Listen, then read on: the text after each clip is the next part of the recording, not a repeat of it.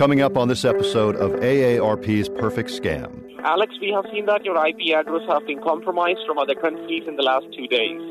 Alex, the thing is that we need the help of a computer so we can rectify this kind of issue. So is that possible? You can access the computer, please? Yeah, I'm standing right in front, I'm sitting right in front of it. Just to be clear, you guys from Apple? Yes, sir. I'm a certified technician to support Apple. Imagine turning the tables on a scammer, showing up in their workplace, confronting them face to face. A lot of us have probably had the thought, feeling so frustrated by a stranger leaving cryptic messages asking for account numbers and warning of late payments. What would it be like to meet them in person? What would you say? Today, we're going to share the story of another podcast host who did just that. But before we get into all that, I'm here with AARP's Fraud Watch Network ambassador. Frank, this story focuses on a call center in India. We know they can be pretty much anywhere in the world, but why are so many call centers located in India? Well, first of all, in call centers uh, in India are popular even with legitimate companies because it's so cheap to hire people to come to work. Uh, unfortunately, that's a country with a lot of poor people, and some of them are very educated, but they can't find a job. So uh, they're the great source of using for a call center. To talk on the phone. They speak English very well, and uh, they're smart enough to put across whatever message it is they need to put across. But unfortunately, sometimes they're selling you something that's non existent or a fraud, and sometimes they're actually working to do something good. Are there other parts of the globe where call centers are springing up, or, or are we chasing call centers here and there? Uh, no, there's call centers like in Hong Kong, right. uh, Malaysia, uh, places like that. It, it, they're all over the world, including right here in the United States. Florida is a great place for a lot of these boiler rooms and call centers, New York. Uh, so it's just wherever there's people and somebody has an idea and you get some phones and you make some calls or receive some calls. And I assume the U.S. doesn't really have jurisdiction over a call center, say in India, or how does that? No, work? that's the problem. That's the problem in general today with crime is has become so global. So the criminal committing the crime, like in that case, is in India, thousands of miles away. Now we do through Interpol have relationships. The FBI has 126 uh, field agent offices around the world. So they actually have an office in Beijing. They have an office in uh, Italy. They have offices, but they're all at the embassy. And that FBI agent is attaché to the embassy. Um, obviously, he works with the local police in that city to have a relationship. That's why he or she is the agent there. So, what how that's supposed to work is if we feel there's a problem going on in India, that agent at the embassy in India uh, can then go with the chief of police or whoever his contact or relationship with with the Indian authorities uh, to try and see if they can either stop it, um, arrest the person, or do something like that. But it's very difficult uh, to get that work because there's so many things going on in the world, and of course the India police are only worried about what's happening to people in India, not to people in the United States, and, and vice versa. But we try to uh, do that. Well, so let's shift into this story. And as we were doing research for for the show, one of our producers came across this other podcast and, and, a really amazing story. Alex Goldman is the host of the Reply All podcast, and the episode we discovered follows Alex on an odyssey from the Reply All studios to the streets of India, and it starts with just a phone call. But you'll soon learn that this phone scammer is making a terrible mistake. First of all, thanks for joining us. It's really it's great to have you on. My pleasure. Tell us when you first realized this might be a topic for your podcast. Were you thinking about doing an episode on, on call centers or scams? Oh, absolutely not. Um, I was working on another episode. We were in the studio recording. I got a one eight hundred and I got a phone call from a one eight hundred number, and it was just a. And it, it, it, when I picked it up, there was sort of a robocall that said, "Your iCloud may be compromised. Please don't. We recommend you don't use your computer until you call this number. Please call blah blah blah." And it was a one eight hundred number and um, right away it set off alarm bells for me um, because it sounded because I don't think that Apple usually makes phone calls like that, but um, I called this one eight hundred number, and I got a gentleman who identified himself as Alex, um, and he told me that their servers, that Apple servers, had detected my account being accessed from other parts of the world. And at this point, you had you were. I'm trying to remember back to that first episode, uh, but but you were recording as you when you called back, right? Yeah. Um, it, since it seemed suspicious to me, and I was sitting in the studio with a friend, with one of my producers, um, we decided we decided why not record it. Um, and so we got a guy who told us, you know, told me all this stuff, and I told him, "Hey, I think this is a scam. I've looked up your one eight hundred number. I can't find it on the internet anywhere."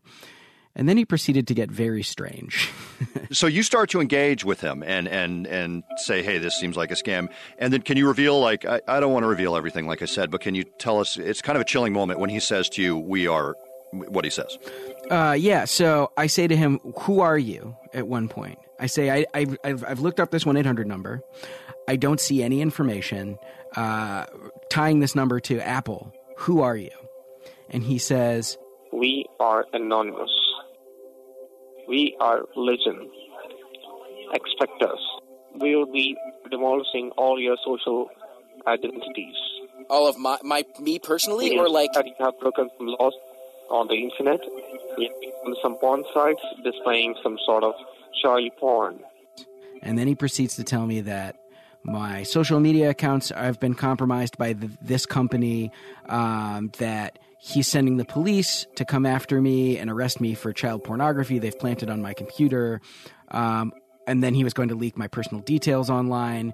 Um, all kinds of sort of explicitly threatening stuff. Yeah, I, and I was riding along in my car listening to this, and up until that moment, it was a it was a interesting idea. We're engaged in this topic, obviously. And then when he says we are anonymous, I, I, really actually did get a little chill. Tell us what was going through your mind at, at, that moment and when he started saying all this stuff.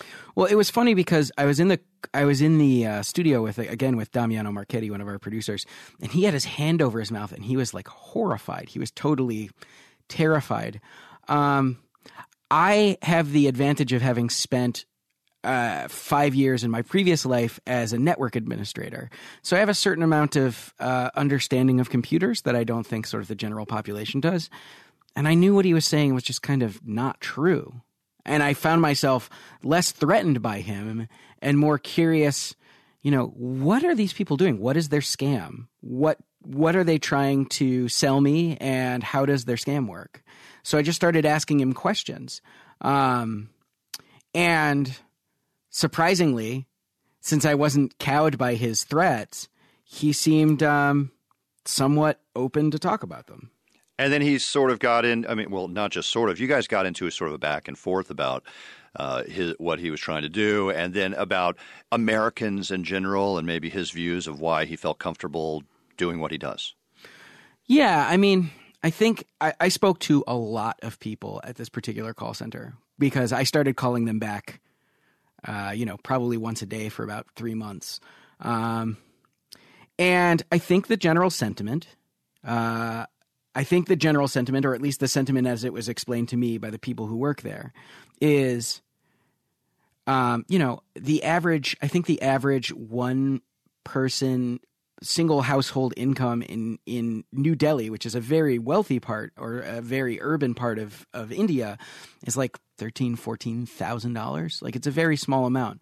These are people who are living on very little money and view America, I'm not sure how incorrectly, as a place where people have, you know, incomes that incomes to, to burn. Um, and so they don't feel a I think that the person that I talked to the first time didn't have a ton of qualms about doing this kind of scam. Don't you feel bad at all about scamming people who don't know anything about computers? No, Why? I don't. Why not? Why would I? Because You guys have a lot of money. That's the reason we spend. who who is you guys? Who are you talking about? Like the people we scam, But how do you know how much money I have? we judge them. Like we make a judgment. Like somebody with the name Richard or with having a very good name, we say like they all they must be having good amount of money. Wait, uh, people, m- the amount of money someone has isn't based on what their name is. At the same time, that same desperation, that same lack of income that uh, affects these people, often means that um, the people who are actually working the phones in these call centers end up doing it because they have no other way to make a living. Um, they are sometimes tricked into getting these jobs. They're often intimidated by their supervisors into staying in these jobs. Um, and I think it's a pretty tough situation all around. Yeah, I mean that's the thing you start to get from from this episode and the, and the follow up episode when I'll reveal if that's right. You actually go to India and meet the first guy you talk to, Alex. But you get a sense of like, okay, there there's something going on here. There's a reason why this is such a prevalent thing going on. There's people that are making a little bit of money, and and maybe it's a way to sort of you know get food on the table. Well, you know, I think that the situation uh, in I think it's similar to a lot of people who come from relatively poor communities in the United States and they move to um, a they move to a big city and they get a job, or people who immigrate f- uh, from other countries into the United States and get a job. There's a there's a situation where people leave the village they come from in India, go to the big city, and send money back to keep their families afloat.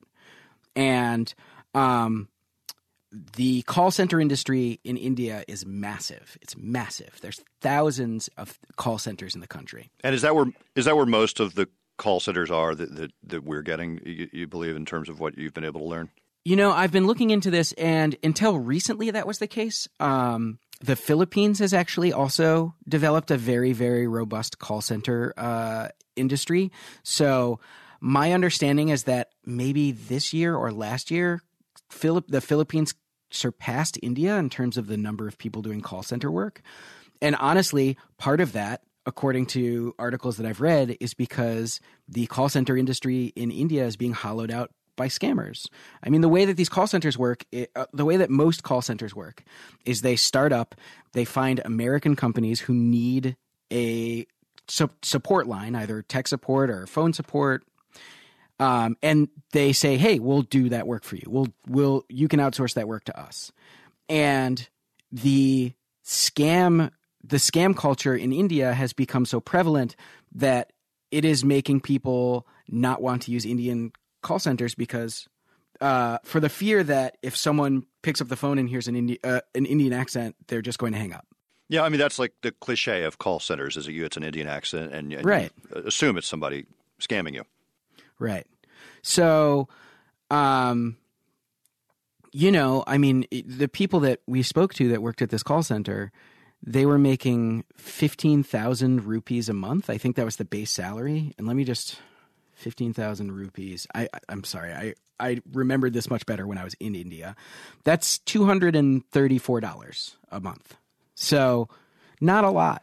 So let's go back. You started making calls every day, um, and and and you. Uh, above anyone you you kind of were trying to reach and get back in touch with or talking again to uh, this guy Alex Kamal right is his name as you come to learn yes is this the Alex Martin that I talked to a while back? This is Alex Goldman. yeah, that's the same Alex Martin, So You remember me? How's it going, man? I've been trying to get in touch with you for weeks. Mm-hmm. So, what exactly you want now? Well, I just wanted to know how you were doing, first of all. Second of all, yeah, I'm very good and tell us about what the scam was. What, what, did you learn about what they wanted to do? How are they going to get money from you? And then what happened as time went by with, with your relationship, if I can call it that, with Kamal? So the scam, and this is actually a scam that uh, is this is sort of the this is the standard tech support scam. Um, I've seen it across a number of call centers. I spoke to someone who does. Um, internet fraud work for Microsoft and I spoke to the Federal Trade Commission, they both describe this exactly the same. The way that it works is they call someone and say, We're from Microsoft, we're from Apple, we're from Norton Antivirus. We detected something concerning on your computer. Can we remotely connect to your computer? And when you say yes, they'll log into your computer. They will go into some some part of your computer that looks that is unfamiliar to most people, a part that a part of your computer that is generally used by technicians to diagnose problems, and they will enter commands that are very standard diagnostic commands. Um, and then we'll say, "Oh, this looks terrible. It looks as though you have a virus." Yeah, so it's one of those screens that pops up when you're getting like tech support, and all of a sudden, it, it's like, wow, this is like the inside of my computer that I'm kind of scared by and don't understand. yes, yes. There, I mean, there's a there is a part of Windows called Event Viewer, which uh, the normal person has no reason to ever ever go into, and technicians go into it to um, diagnose the computer. And what anytime a program crashes or anytime a part of a program can't load, the event the event viewer puts up a thing that says error or warning. Um, but when a person who's trying to defraud you goes into it, they say, Do you see all these errors and warnings? That's because people are remotely accessing your computer and they're trying to steal things from you. That is certainly not the case. Um, likewise, the default on both Macs and PCs is that there is a firewall program on your computer that is turned off by default. And when these people go onto your computer, they say, um, "Oh, do you see this? Do you see how the firewall is turned off?" Um, that's because uh, that's because rogue actors or malware or viruses have gotten into your computer and shut it off, and now you're vulnerable, even though that's not the case. So they give people the feeling that they are vulnerable, and then they charge them anywhere between about 150 to 400 dollars to fix this non-existent problem, um, and oftentimes promise a year of support on the back end. They'll say, you know, pay us $300 we'll give you a year of technical support. But then when you call back they generally don't help you. The numbers that they give you tend to uh, go up and down quite a bit. Um, generally you're just paying for them to fix a, non-existent problem and the thing is that you make clear in your episode and anybody who's become a victim of something like this is that uh, they're actually really really good at what they do and they're and they're good at, at, at making something seem legitimate. Absolutely. I mean, the reason that that this tech support scam is sort of uniform across many, many different call centers that have no relationship with one another is that it works. This call center scam works. These people um, have figured out a way to make a lot of money off of this. So um, it's just preying on people's insecurities about technology and we're made to feel insecure about technology all the time how often do you hear stories about um how often do you hear stories about sony or Microsoft or Skype or whatever getting their information hacked and having all your usernames and passwords dumped on the internet? How many times do you hear stories about financial institutions or credit card companies? They get hacked by hackers and suddenly all of your information is out there. You're being contacted by the company and being told to change your password. I mean, there are legitimate fears about this kind of thing, and these call center scams prey on those legitimate fears. So eventually you decided, and, and you know, I, I, clicked on the next episode and learned that you were going into India.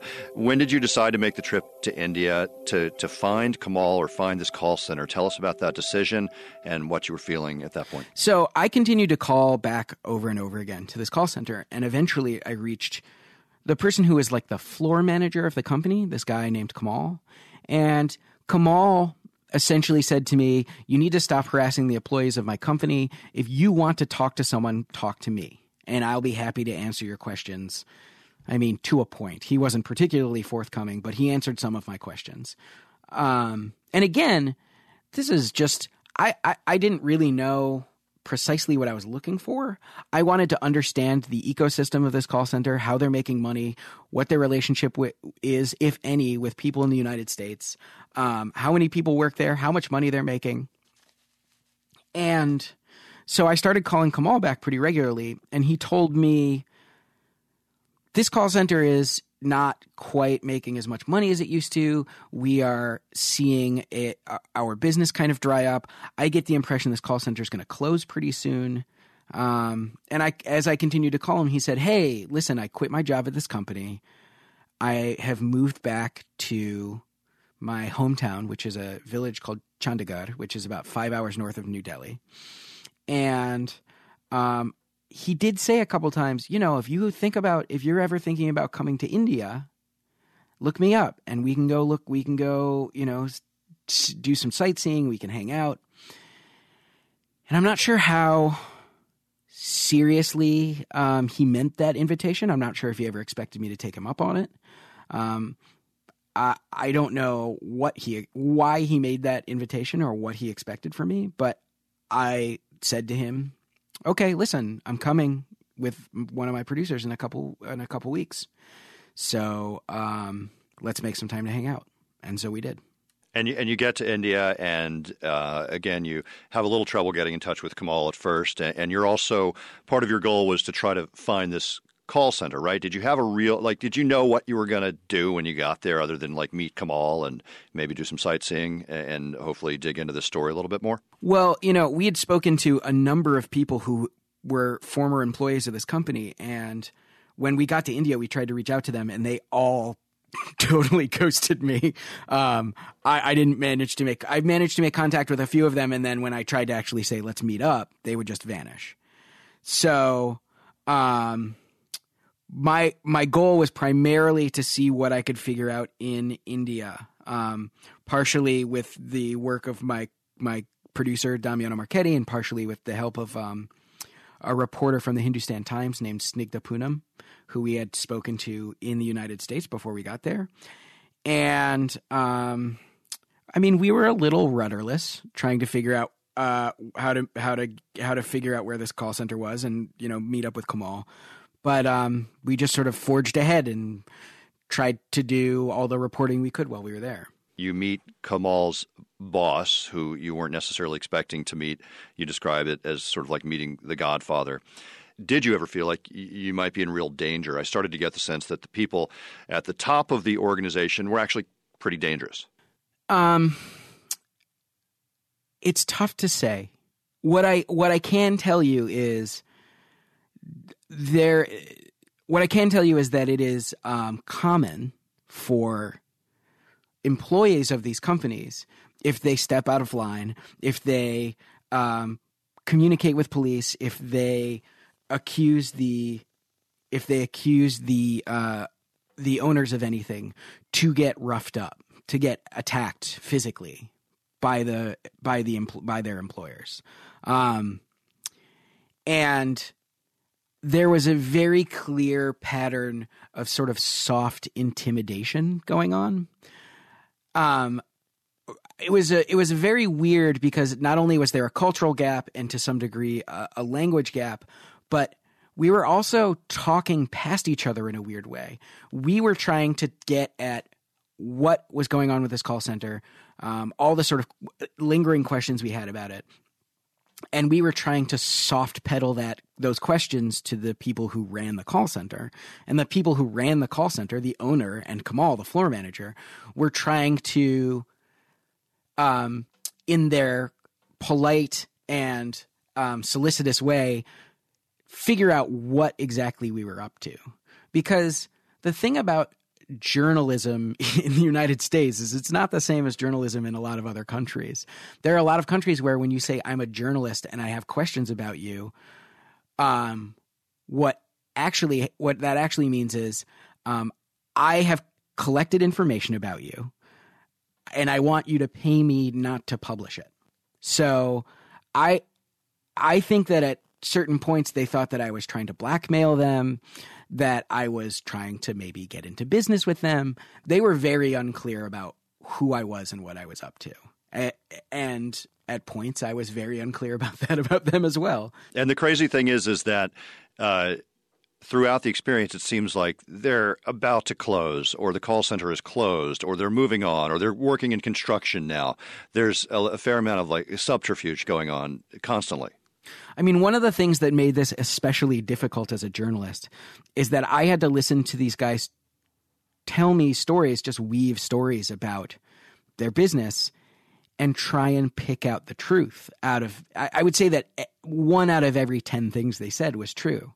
Um, and so I had to try and figure out what was actually the real stuff and what was falsehoods, what was meant to confuse me, what was meant to intimidate me.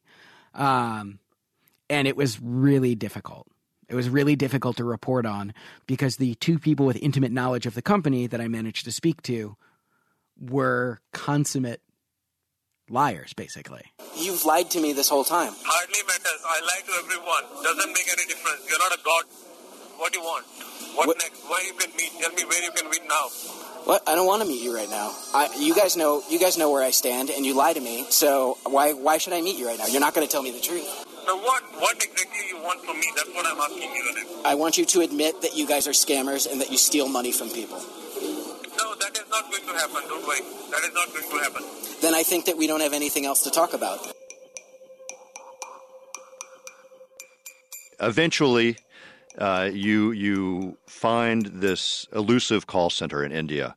Can you talk to us about and and there there was a whole lot involved about getting there, and and I, I almost hate to reveal that you find it, but but you get there. What was that like? Finally, you got to the outside of the door, but you never got inside, right?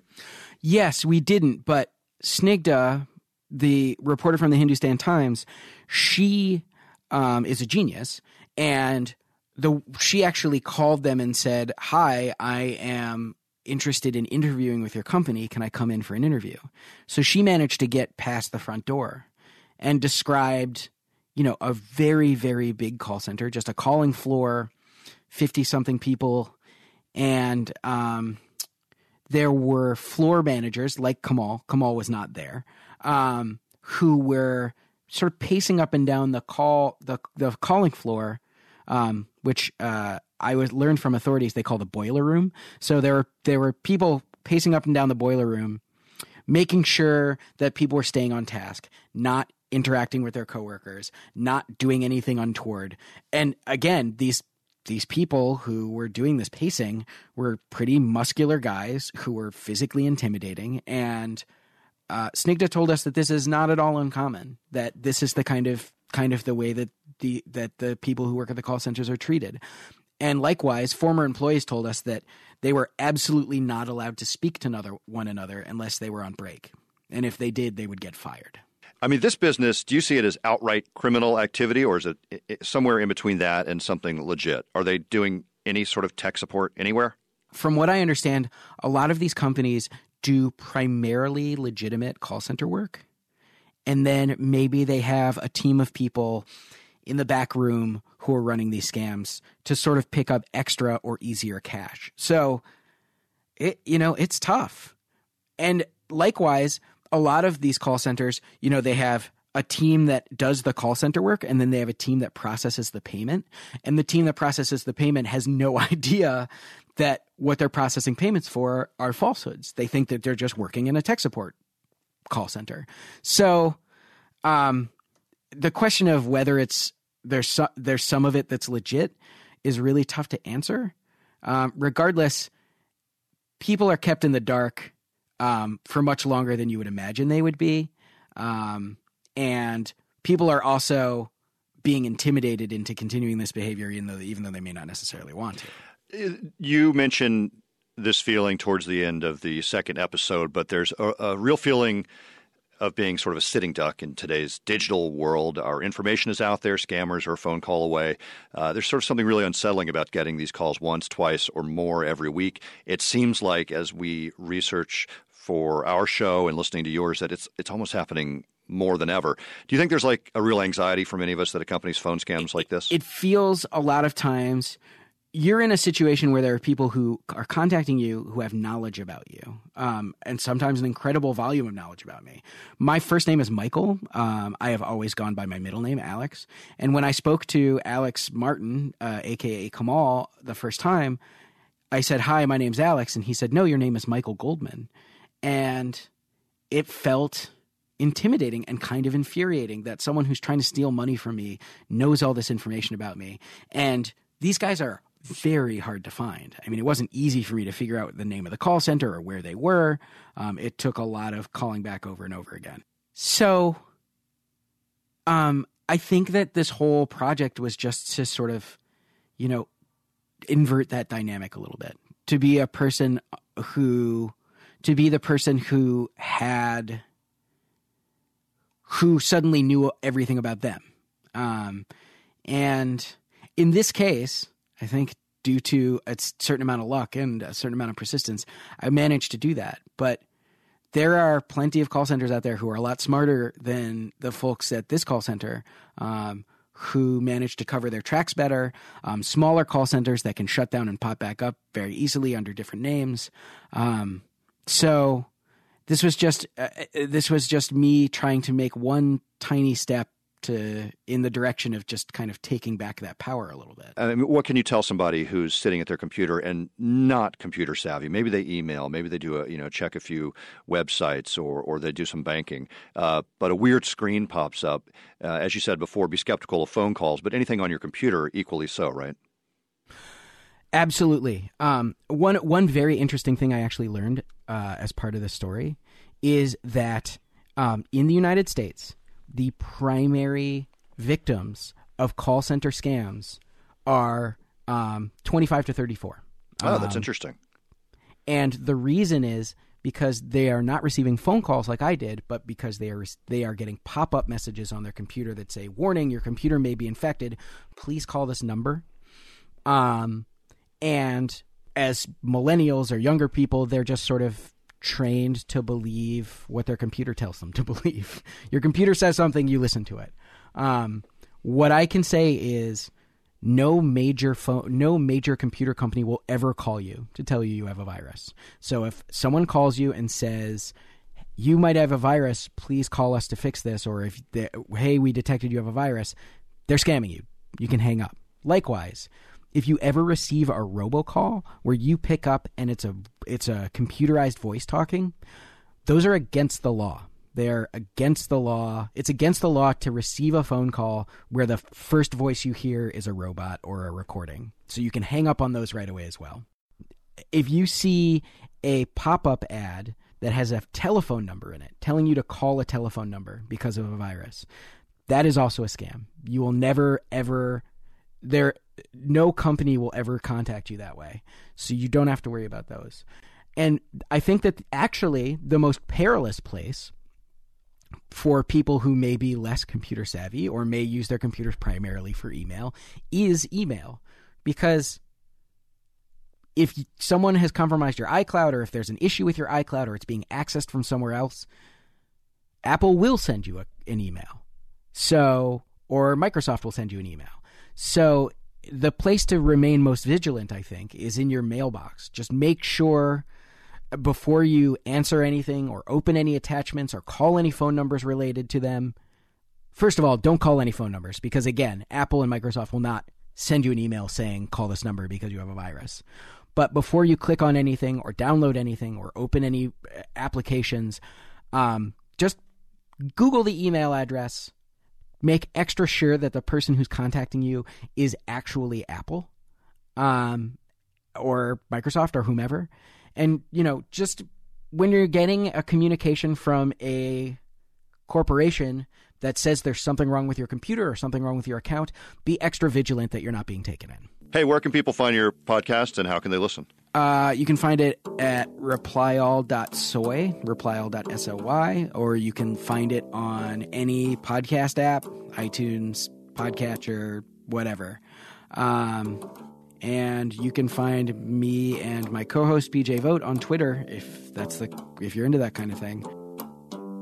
All right, I'm back with Frank Abagnale, and uh, Frank, it's a pretty amazing story. Uh, one of the th- many things that Alex goes into in, in, this story is the fact that these call centers in India, and I'm guessing in other parts of the world, including here in the U.S., they can pop up and disappear and then pop up somewhere else. I'd always caution people too to uh, leave those things to the police and investigators who are properly trained and equipped to handle those situations. Don't try to take the law in your own, your own hands. Don't try to go think you're going to be the special investigator that finds them out because that can become very dangerous too. Some of these people go through no uh, no uh, lens to protect themselves and who they are and what they're doing. Right, and we hear um, Alex, uh, who makes this this rather extraordinary trip to other parts of the world, uh, put himself into situations or, or find himself in situations that could have been dangerous. So certainly the AARP and Alex himself will say, "Don't do what I did." Absolutely. The AARP Fraud Watch Network Ambassador Frank Abagnale, thanks again for being here with us. Thanks, Will. If you or someone you know has been a victim of a scam, please call AARP's Fraud Watch Network helpline at 877 908 3360. All right, many thanks to our producers, Julie Getz and Brooke Ellis, our audio engineer, Julio Gonzalez, and of course, my co host, Frank Abagnale. Be sure to find us on Apple Podcast or any of the many fine podcast outlets you choose to visit. For The Perfect Scam, I'm Will Johnson.